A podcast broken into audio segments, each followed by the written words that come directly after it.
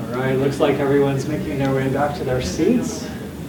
Hope you had a good fellowship time.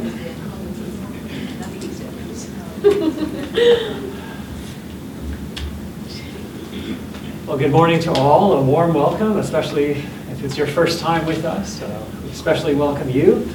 And for myself, as they've mentioned, this is my last time, my last Friday with you for now. And uh, as Brother Robert reminded me this week, the best kind of goodbyes are bittersweet.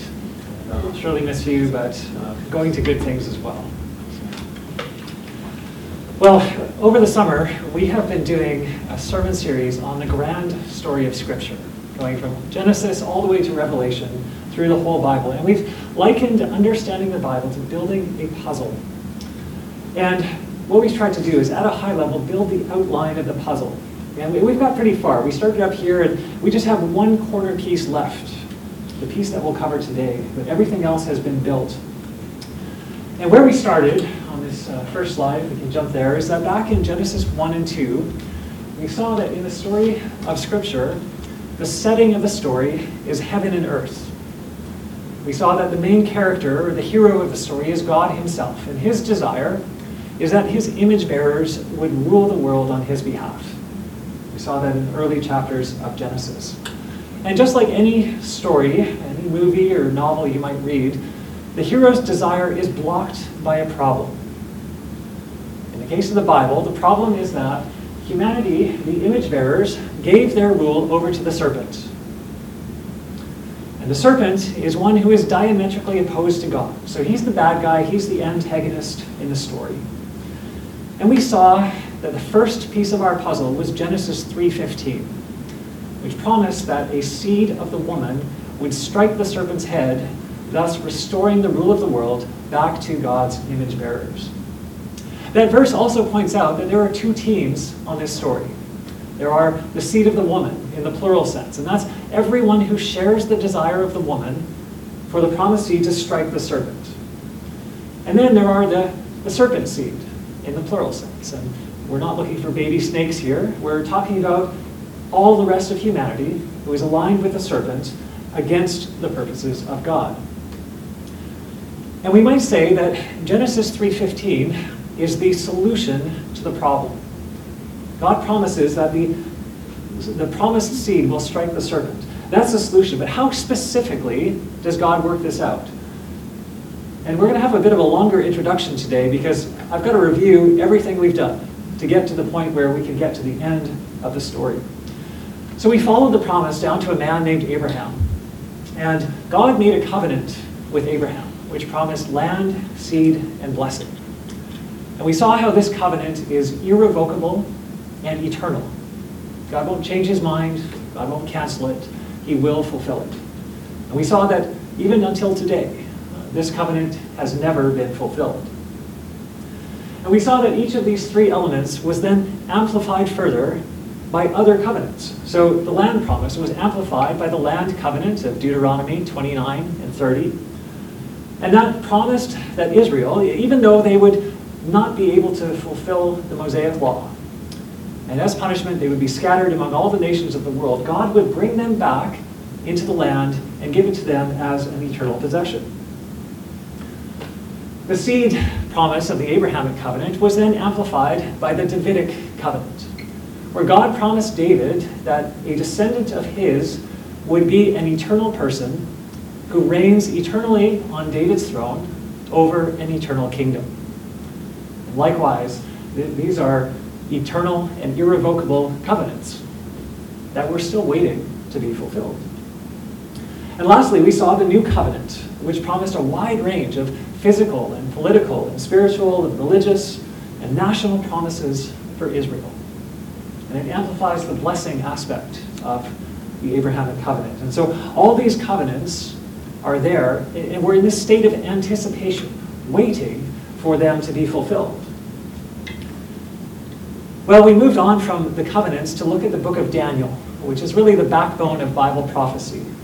And in a dream by King Nebuchadnezzar, there was a picture of a metallic statue, which basically described that since there's no longer an Israelite king on the earth, representing the kingdom of God, there would be a series of kingdoms in what Jesus called the times of the Gentiles. And these kingdoms would go from Babylon to Medo-Persia to Greece to Rome. And later on, there would be this reconstituted Roman Empire, or something deriving out of the cultural inheritance of Rome. And we saw that that would be the Antichrist kingdom, which is yet future to our day. And we saw that at the end of that kingdom, a stone from heaven would strike the statue, fill the earth as a great mountain. And we said that the striking stone is Christ himself. And that at that time, when he destroys every vestige of the Gentile kingdoms, then the kingdom of God fills the world. And so the Old Testament came to a close with all kinds of promises. These Genesis 3:15 promise unfulfilled. These four covenants unfulfilled. This promise of a coming kingdom of God unfulfilled. And so there was Israel waiting, waiting, waiting. 400 years of prophetic silence where God did not speak. Well, then John the Baptist came.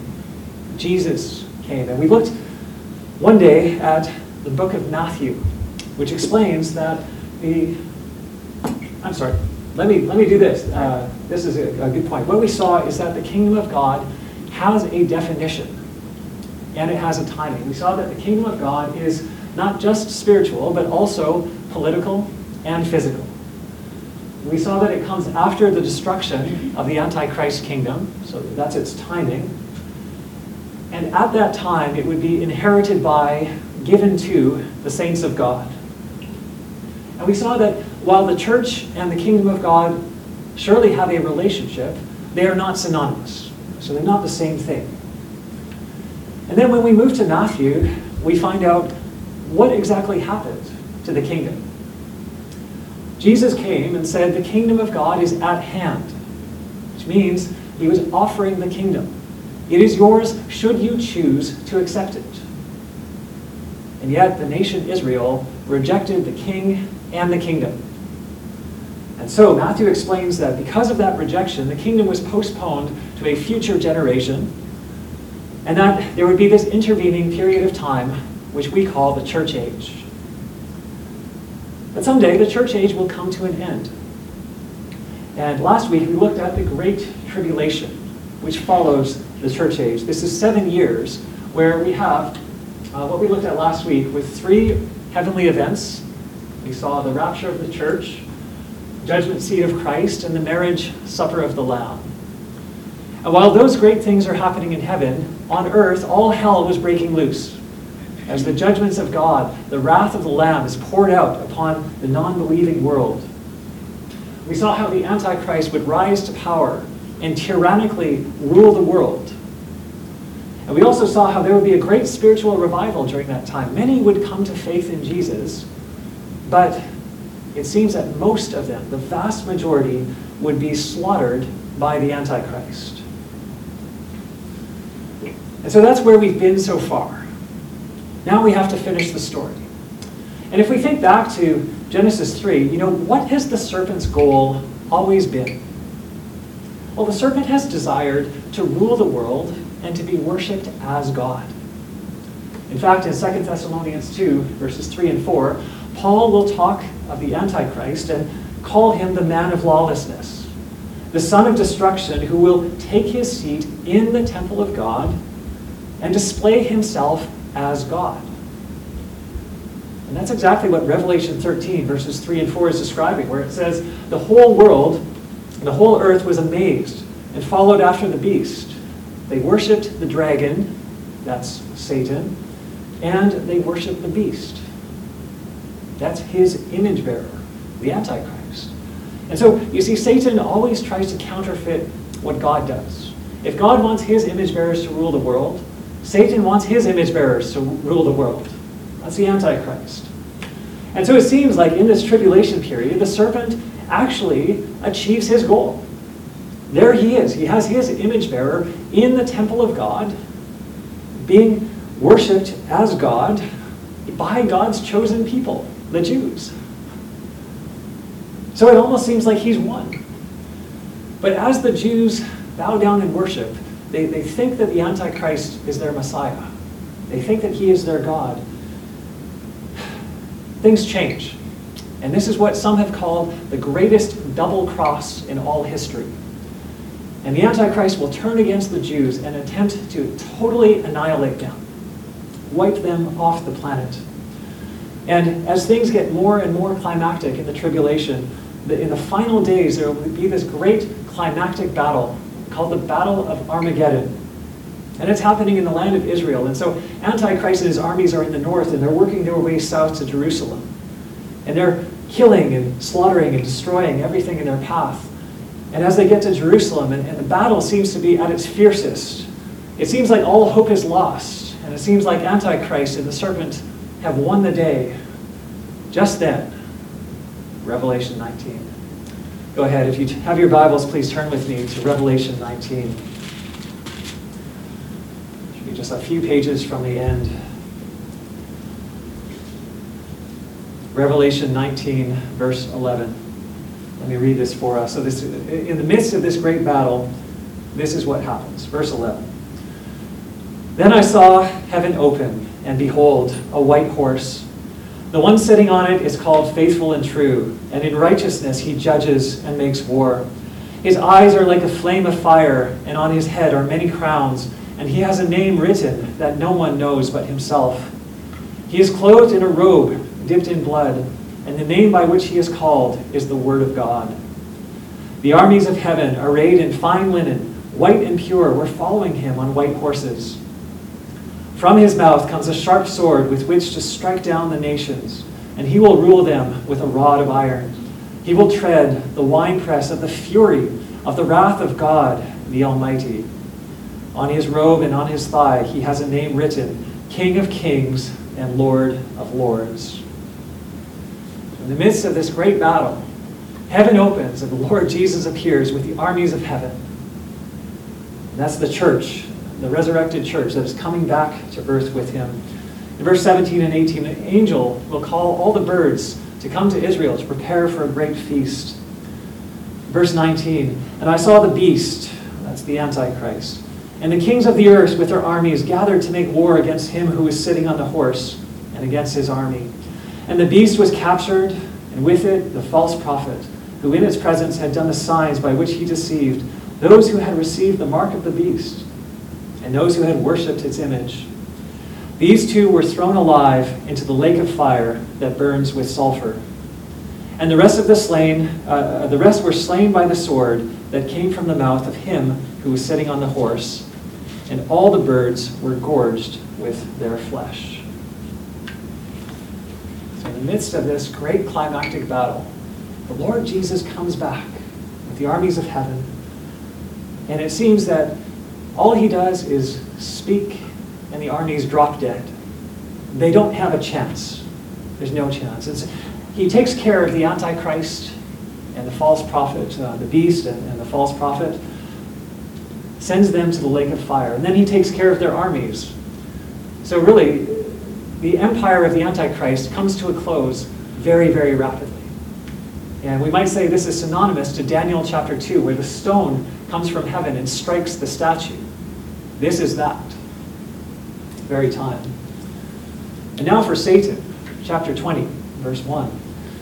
Then I saw an angel coming down from heaven, holding in his hand the key to the bottomless pit and a great chain.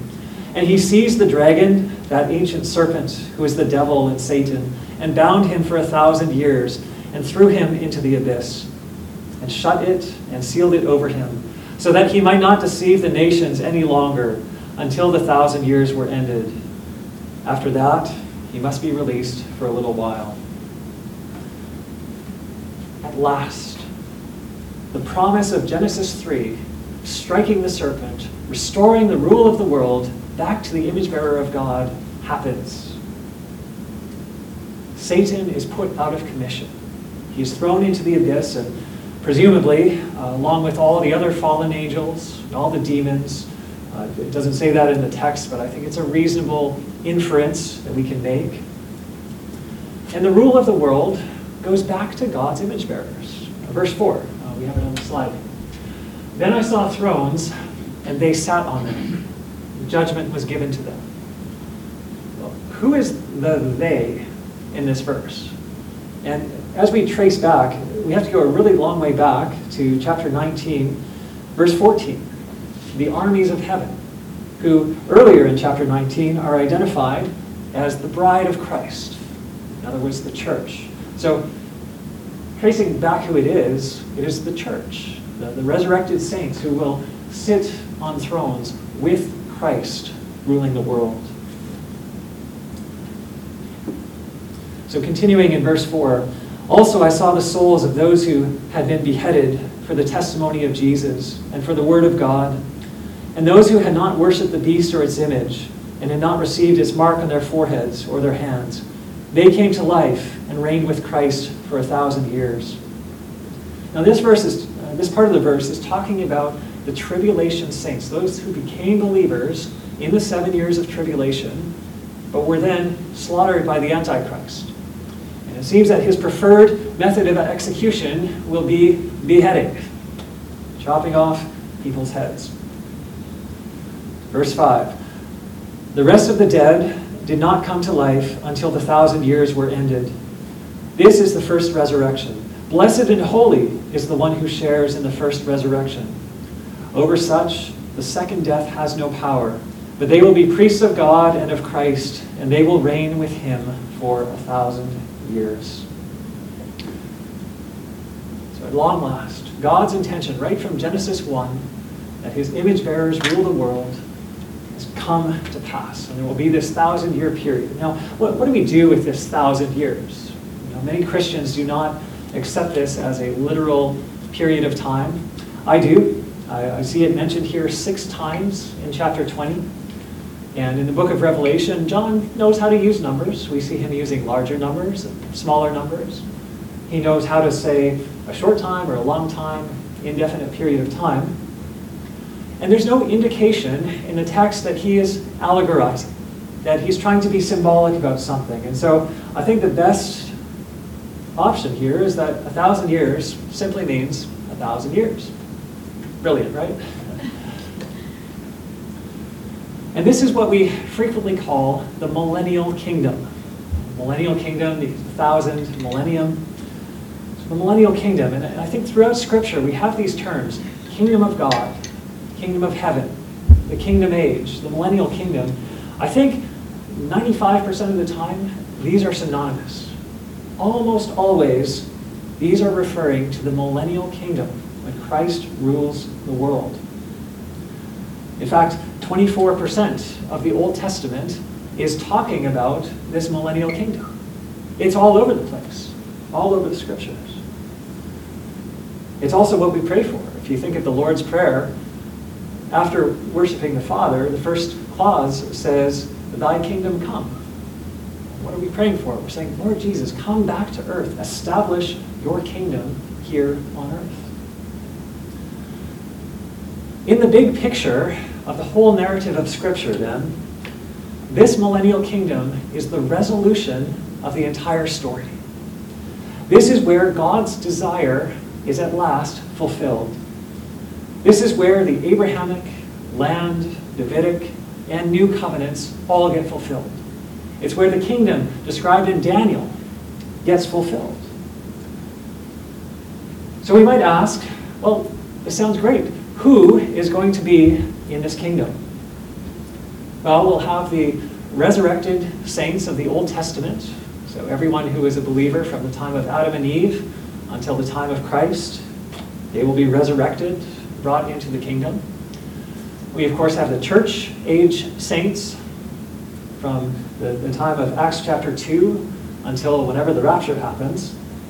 We will be raptured to heaven and come back with Christ in our resurrection bodies. And we also have those believers who came to faith during the seven years of tribulation and died. Uh, they will be resurrected as well and brought into the kingdom.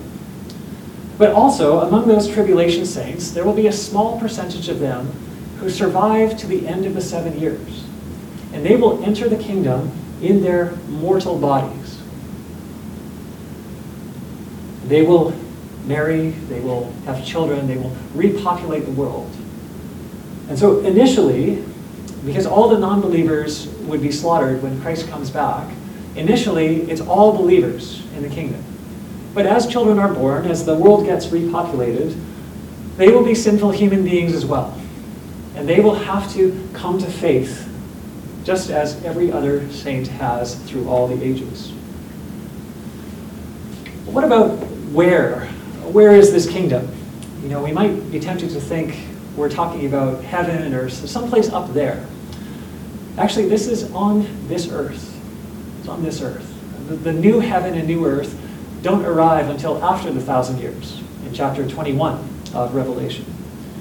And so it's a good reminder for us that as believers, our hope is not to die and have our disembodied spirit go to heaven. That's not our eternal destiny. We are waiting and longing for resurrection life on this earth. Well, another question. What will it be like in the kingdom? What will it be like? And we have four categories here political, religious, ecological, and biological. And I'll just give you a sampling of verses from each of these. Uh, there are tons and tons of places we could go. Uh, it's a lengthy study to look at this, but I'll just give you a few examples. So, first of all, political. Isaiah 2, verses 2 to 4. Now it will come about in the last days that the mountain of the house of the Lord will be established as the chief of the mountains and it will be raised above the hills. So it seems that Jerusalem will become this great mountain on the earth, and it will be the center point of importance and divine government on the earth. And all the nations will stream to it. Many peoples will come and say, Come, let us go up to the mountain of the Lord, to the house of the God of Jacob, that he may teach us concerning his ways, and that we may walk in his paths. For the law will go forth from Zion and the word of the Lord from Jerusalem. So all the nations will be streaming to Jerusalem. And elsewhere we find that they must travel there at least once a year, or there will be consequences for that. Continuing on, he says, And he, the Lord, will judge between the nations. He will render decisions for many peoples. wouldn't that be nice? If every international dispute, instead of going before the useless, I mean the United Nations, would be mediated by the Lord Jesus Christ. Nation will not lift up sword against nation. Never again will they learn war. Worldwide peace. Every dispute mediated by Jesus. Zechariah 14:9. And the Lord will be king over all the earth. On that day, the Lord will be the only one and his name the only one. So he's it. Jesus is it. There's no dispute who is the ruler of the world. Or Isaiah 9, verses 6 and 7. For a child is born to us, a son will be given to us. Now, usually we hear this verse around Christmas time, don't we? But let's keep reading. The government will rest on his shoulders. Well, when did that happen at Christ's first coming? It didn't. It's waiting for his second coming.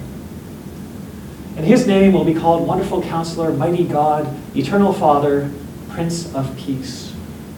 Why Prince of Peace? Because there's no more war. It'll be wonderful. It'll be wonderful. So, to summarize the political realities of the kingdom, Christ will be the king of the earth. The government will be just and righteous. Won't that be a nice change? There will be universal peace, no need for military, no need for all the money wasted, and spent on militaries around the world. And there will be swift judgment for the wicked. Christ will rule with a rod of iron. Those who are foolish enough to openly rebel will be immediately dealt with. Well, let's move on to the religious aspects of the kingdom. What will the religious side be like? Habakkuk 2:14 for the earth will be filled with the knowledge of the glory of the Lord as the waters cover the sea. Everyone will know who God is. They'll know it's Jesus. They'll know he I mean he'll be there bodily. in Jerusalem, physically there. They'll be able to go see him, talk with him, worship him. Everyone will know. Also, there will be no false religion. We saw in Revelation 20 how Satan will be thrown into the abyss. And his primary work of propagating deception and false religion around the world, that will come to a stop. So there will be only one religion on the world during the kingdom. And that's faith in Jesus Christ. Now, there will still be non believers, but those who rebel openly, they will suffer death. They will be executed. And so, probably many of the rebels will keep their rebellion hidden in their hearts. And on the outside, they will go along with everything just to survive.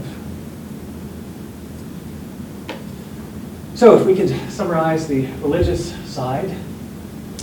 Oh, I forgot the millennial temple. That's pretty important. In Ezekiel 40 to 48, Ezekiel will talk about this massive new temple that will be built in Jerusalem. There will be a new priesthood, and that is where the Lord Jesus will have his divine seat of authority, the throne of David, in this, this magnificent new temple. So, there'll be the millennial temple, extensive knowledge of God. Satan will be bound. There will be no false religion on the earth. I can't wait. I can't wait. I hope as we go through these that you're starting to get excited about the kingdom. I know I love this topic so, so much. Well, let's move on to the ecological realities. Amos 9:13 says this, "Behold, days are coming," declares the Lord, "when the plowman will overtake the reaper and the one who treads grapes will overtake him who sows the seed. Now, for those of us not farmers, what's happening here, he's saying one guy is throwing seed to the ground, and right behind him is the guy collecting the, the fruit. As if he throws it in the ground, it grows up so fast, and then it just pops off the trees and they collect it. But then this guy behind him, he overtakes the guy who's sowing. Now, I think it's a little bit hyperbolic here, it's a little bit cartoonish, but the picture Amos is painting for us is that the earth will be extremely fertile. The harvest will be rich. There will be no famine in this time. And actually, uh, as the verse continues on, it says, The mountains will drip sweet wine, and all the hills will flow with it. This picture of grapes and, and the grape juice just flowing down the mountains. Very beautiful picture commonly used in the Old Testament prophets to describe the kingdom age. And in fact, there's a connection there to communion, which we'll talk about later as we partake this morning. In Ezekiel 47, out of this millennial temple, there's a river that will flow all the way down to the Dead Sea. And what Ezekiel sees in his vision is the Dead Sea coming to life. That every single sea animal that is found in the Mediterranean will be found in the Dead Sea. Fishermen will be casting nets. And all along this river, trees will be sprouting. And, and it's wonderful, this water of life that brings the Dead Sea to life. I don't think they'll call it the Dead Sea anymore. Likewise, on the land, Isaiah 35, Isaiah says that, that the desert will blossom like the rose. Or similarly, Ezekiel 36, verse 35, the land that was laid waste has become like the Garden of Eden. Imagine driving out into the desert of Kuwait, and you can see how barren it is. Just imagine that will become like the Garden of Eden. It's glorious, beautiful. So the earth will have this remarkable and abundant productivity. You know, Paul writes in Romans 8 that creation is groaning, waiting for its redemption, waiting for release from the curse which God placed upon the ground in Genesis 3. And it's at this time, in the millennial kingdom, that God will remove that curse from the earth. To summarize these ecological realities, the curse will be gone from the earth.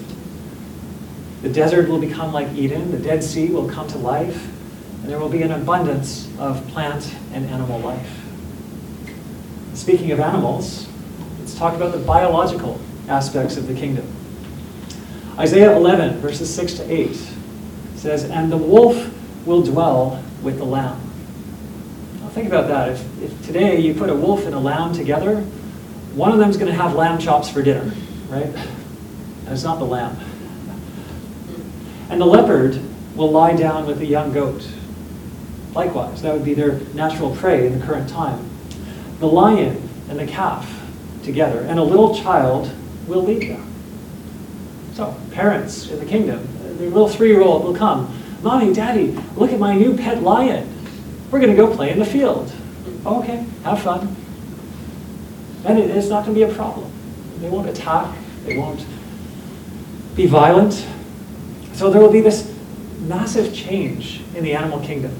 It seems the animals will no longer eat meat. Uh, it says in that same passage that the lion will eat straw like the ox. A remarkable change in animal life. What about human life? Isaiah 65, verse 20 says this Never again will there be an infant who lives but a few days, or an old man who does not live out his years. The one who dies at a hundred will be thought a mere child. Wow. You know, I have a grandmother who recently celebrated her 95th birthday.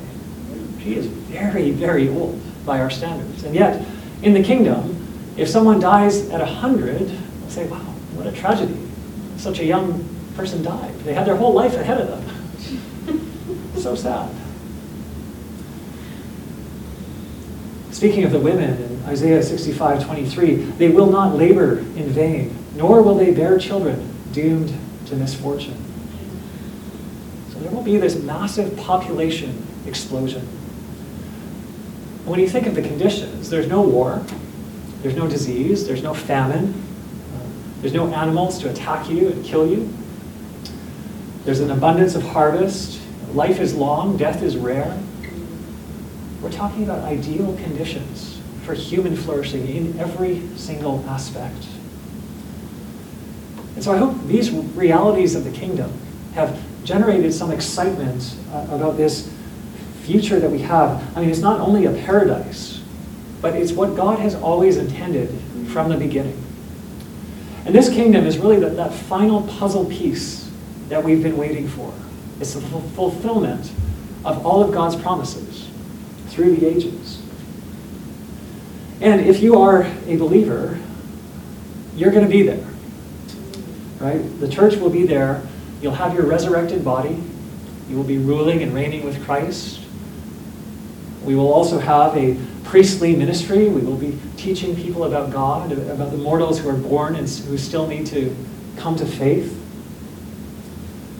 And our level of authority, our level of responsibility in the kingdom, depends upon our faithfulness now in this life. So, knowing that that is part of our future, that should be an incredible motivation for us to live with holiness for us to care about the things of God, for us to contribute eagerly to the edification of the church, to evangelism, to, to the things of God. Because it will pay off for us in the kingdom. There are great rewards coming.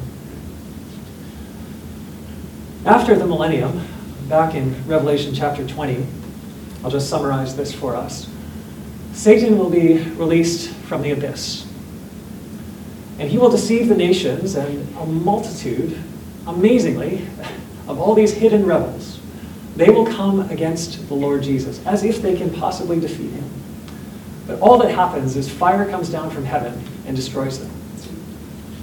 And I think that God allows Satan to be released there because he wants to show how wicked the human heart is. That even when you have God Almighty ruling the world, and everybody knows it's him, and you have perfect conditions, and Satan isn't there. I mean, you can't say the devil made me do it. You can't say I'm a product of my bad environment. It's just the sinfulness of the human heart. And it will show that his judgment of those rebels is just, because given the chance, they will try to kill God. Revelation 21 1. Then I saw a new heaven and a new earth. For the first heaven and the first earth have passed away, and the sea was no more. Continuing down in verse 4 He will wipe away, uh, speaking of God, He will wipe away every tear from their eyes. Death shall be no more, neither shall there be mourning, nor crying, nor pain anymore, for the former things have passed away. John will go on in chapter 21 and 22 to describe this magnificent New Jerusalem, the capital city of God's eternal kingdom. He will describe the river of the water of life. He will describe the tree of life, which we lost access to back in Genesis 3, but regained in Revelation 21 and 22. So we might say that the, the millennial kingdom, the first thousand years, is the opening phase of God's eternal kingdom. But it's not quite the same thing. You know, a lot of people confuse or kind of mix together Revelation 20 with 21 and 22. Uh, but actually, there are some differences. If we jump here, just to show a few, in the millennial kingdom, we have both glorified and mortal humans. But on the new earth, it will only be the glorified, resurrected people. The millennial kingdom will see sin and death, although death will be rare, it exists, but there's no sin, there's no death on the new earth. In the kingdom, salvation is needed for the mortals, but in the new heaven and earth, salvation is accomplished. Everything that by faith we are hoping for will no longer be a hope, it will be sight. Our faith will be sight. The millennial kingdom takes place on this present earth, but the new heaven and new earth is something new, as the name suggests. Also, the temple in the millennial kingdom is in Jerusalem, but in Revelation 21 it will say there is no temple because God Himself is the temple.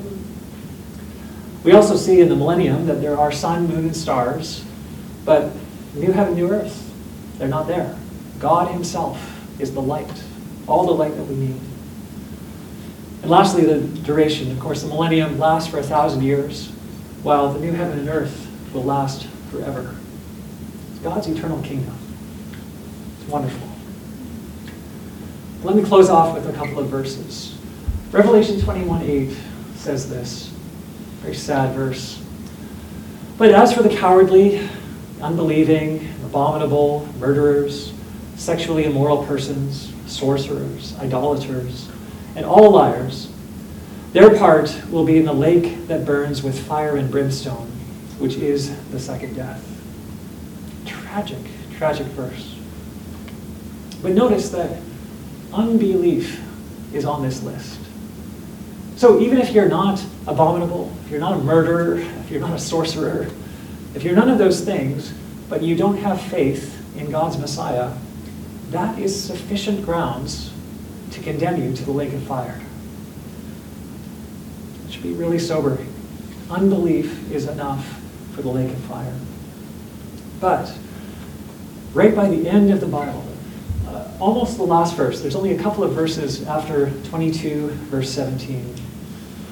Here's an offer of God.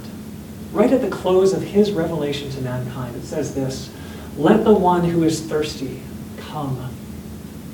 Let the one who desires take the water of life without cost. Right to the end of the scriptures. There's a God who is reaching out to humanity, offering his mercy.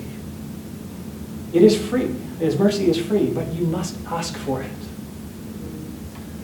If you have never placed your faith in the Lord Jesus Christ, if you have never come to God on his terms, here's how you do it.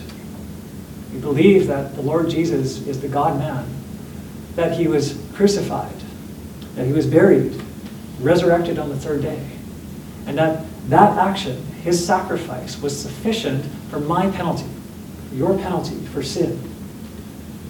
And if we believe that, God promises he will grant us eternal life. He will grant us resurrection life in the kingdom that we've just been talking about. So if you've never done that, or maybe you have questions about that, feel free to speak with me after the service. I would be very happy to talk with you about that. So that's the story. That's the story. If you're wondering, what is the story of the Bible in a couple of quick sentences? everything was great. And then Genesis 3. We live in a broken world. We all recognize that. But God is going to make all things new. And part of making all things new means judging everything that is against God. But those who come to God on his terms, by faith, will be in the new creation. And he will restore and have such a glorious future. It's amazing. So that's the story. That is the final piece of the puzzle. Well, let's move, let's transition now to communion. Now, communion is only for, yeah, if you want to come up, that's great. Uh, communion is for baptized believers in Jesus Christ. So if you're not a believer, please please limit your participation to, to observation only. So feel free to watch what we're doing, listen to what we're saying, but this would not be for you. This is only for the believers. The first time that communion appears in the New Testament is Luke chapter 22. And talking about the bread, it says this When he, Jesus, had taken some bread and given thanks, he broke it and gave it to them, saying, This is my body, which is given for you. Do this in remembrance of me. And likewise, uh, talking about the cup, which to the next slide, when he had taken a cup and given thanks, he said, Take this and share it amongst yourselves. For I say to you, I will not drink of the fruit of the vine, in other words, grapes, from now on until the kingdom of God comes. And this is that connection back to Amos 9, verse 13. That the sign of the messianic age, the sign of the kingdom, would be an abundance of grape juice, uh, wine. And Jesus was saying, he's connecting communion and the cup not only to his blood, although it is that, but also looking ahead to the fact that we are celebrating. There's a kingdom coming. And as we drink of it, we're reminding one another we will be in that kingdom with the Lord. So at this time, we would invite you to stand, and we have the elements over on the table here, so please collect for yourself. And uh, we'll be back in a minute.